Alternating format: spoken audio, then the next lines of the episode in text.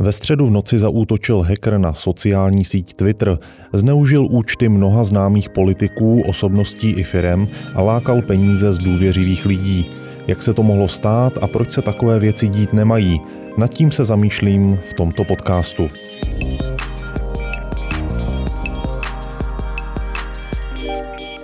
Na sociální síť Twitter ve středu zaútočil hacker. Bezprecedentní útok vyděsil celý digitální svět a způsobil Twitteru a všem sociálním sítím závažnou reputační škodu. Pod účtem známých osobností třeba Baracka Obamy, Billa Gatese nebo Joe Bidena, ale i firemních obrů, jako je Apple nebo Uber, zveřejnil hacker celkem naivní výzvu. Ať lidé pošlou peníze na údajně charitativní digitální konto a dvojnásobek částky dostanou potom zpět. Někteří důvěřivci opravdu peníze poslali, zpět logicky žádné nedostali a výtečník si přišel na necelé 3 miliony korun.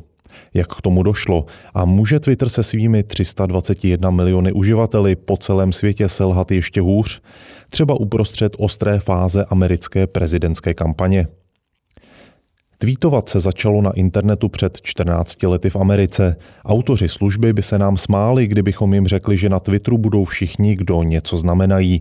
Málo kdo tušil, že se z Twitteru stane globální a univerzální nástroj politiků a novinářů, úřadů i firem. Na Twitter může zcela demokraticky psát vedle Donalda Trumpa i třeba paní Nováková z Dolní Lhoty. Zkrátka kdokoliv si Twitter otevře, vidí krátké zprávy těch, které na této síti sleduje a naopak své krátké texty může publikovat do celého světa. A zřejmě proto je v totalitních režimech používání Twitteru silně cenzurováno nebo dokonce trestáno. Novináři zase zjistili, že přečíst si názory politiků je nesmírně rychlé a instantní právě na Twitteru. Bez tiskových konferencí a hradeb tiskových mluvčích se dozví vše hned a přímo od zdroje. Těžko říci, zda byl dříve na Twitteru politik nebo novinář. Výhodná symbióza začala měnit Twitter na jediný důvěryhodný komunikační kanál. Je záhodou, proč se ze všech sociálních sítí stal tou důvěryhodnou právě Twitter a nikoliv třeba Facebook nebo Instagram.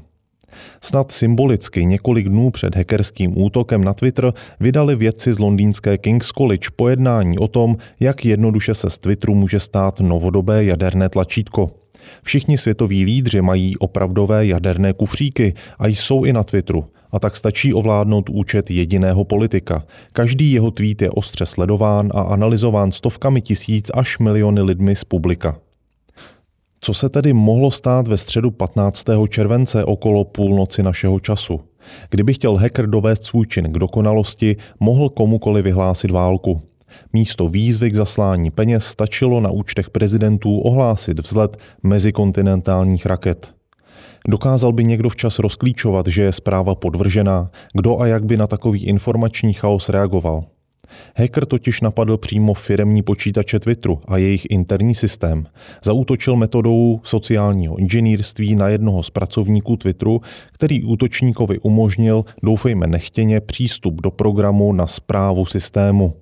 Firma na útok nedokázala reagovat jinak, než že všechny ohrožené účty okamžitě vypnula a vyděračské příspěvky smazala. Jenže to trvalo mnoho hodin, nikdo nemohl tweetovat a tedy ani informovat o tom, co se stalo. Nebylo jisté, kolik účtů útok zasáhl. Nyní žijeme víceméně v mírových dobách. Představte si, že tento útok byl zkouškou připravenosti a odolnosti Evropy a Ameriky. V předvečer opravdové invaze přijdou na řadu i opravdoví kybernetičtí válečníci. Nejprve nám ukáží chaos v digitálním světě. Nemusí ho ani celý dokonale ovládnout, stačí narušit několik klíčových sociálních sítí, médií a bank. Půjde jim to evidentně snadno. Příklad Twitteru ukázal, že i jedna z největších globálních sítí naprosto selhala v bezpečnosti a zvládání krizových situací. Snad je to cenná lekce pro Twitter i pro nás všechny. Vlastní bezpečnost, obzvláště v takto citlivé oblasti, musí být maximální.